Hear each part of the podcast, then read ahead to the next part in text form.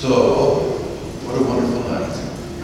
And to each of you that are being received into the church and those that are being baptized, we pray for you and have been praying for you uh, throughout this uh, Easter season, especially the Lenten season. That God may bring you to this moment in His love. And that's really what we celebrate now. It is the love of Jesus Christ that draws us here this evening. Uh, we, we began in darkness, and that is really symbolic of the way the world was before Jesus came. We were in darkness. But with his coming came a light. This is the Easter candle, but it's also the candle of the resurrection. And it's a symbol of Jesus both crucified, but also risen from the dead. And so we have the five marks of his wounds, and of course, the light of the resurrection here. And then we came into the church and we had the Exsultet, which is a, really a great description of Jesus in our midst and his love. And then salvation history was unfolded to us through the. And we heard how God created the world. God creating each and every one of us out of love. God saying to each of us, You are an expression of my love. Today, God created us. Today, God brings us into being in a very special way. And then we heard from the book of Exodus how God delivered his people from persecution. And in many ways, that's also an expression of what happens for us. Because we are persecuted in this world. And I'm not just talking about the internet and all of that. The persecution comes from our own sinfulness and from the sinfulness of the world. Jesus delivering us from that. Jesus giving us the gift of life. And so as we have our folks that are to be baptized tonight, and we're not going to use immersion for them, uh, and we're going to symbolically do it with the pouring of the Easter water, water of the resurrection. But it is a powerful symbol of us coming alive in Jesus Christ. And then the prophet Isaiah says to us, God wants to be in relationship with us. God wants to share his love with us every day.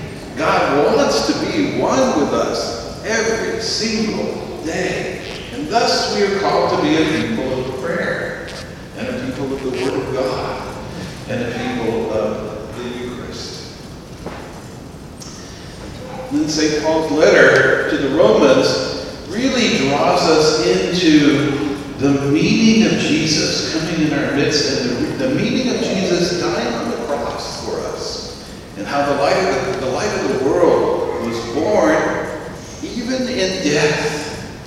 Because St. Paul tells us that all of us who are baptized in Christ Jesus are baptized into his death so that we may rise out of the water with him to new life. Our old selves die in the baptism font, just like Jesus was buried in the tomb.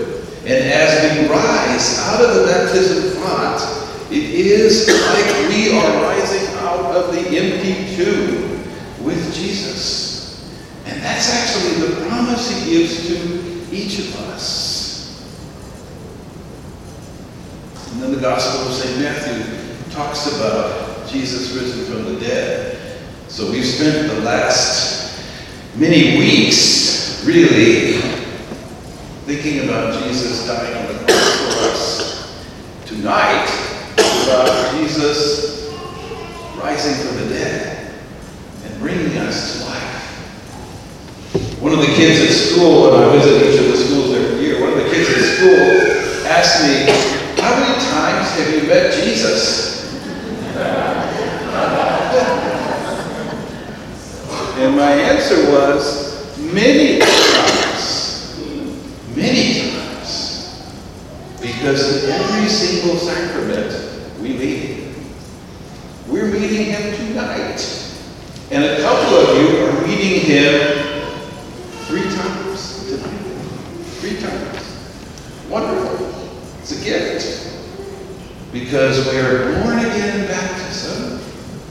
And then in confirmation, he gives us his spirit of the resurrection, which we're celebrating tonight. And then, especially when we celebrate this moment of the Eucharist, Jesus gives him himself to us, his body and his blood. Crucified, yet risen from the dead. That's him giving himself to us. And by the way, married couples out there, when I meet you, you are a sign of how Christ loves his church. Therefore, you are a sign of Christ to me. Now, sometimes I need to use holy water on you. It's okay. it's okay. But you still are a sign to me. And then the gift of being or to ordain young men to the priesthood is really a moment of Jesus. And then each time, even after our baptism, when we fail, Jesus is there for us, risen from the dead to give us forgiveness in the sacrament of reconciliation and confession. Wow! Wow! We meet him, risen from the dead. And then, especially when we have moments when we're ill or when we're sick, and the anointing of the sick is ours, he comes to us with his healing power, the same power that we proclaim in the scriptures. The same healing power that healed the blind man. The same healing power that healed the woman with the hemorrhage. The same healing power that raised Lazarus from the dead.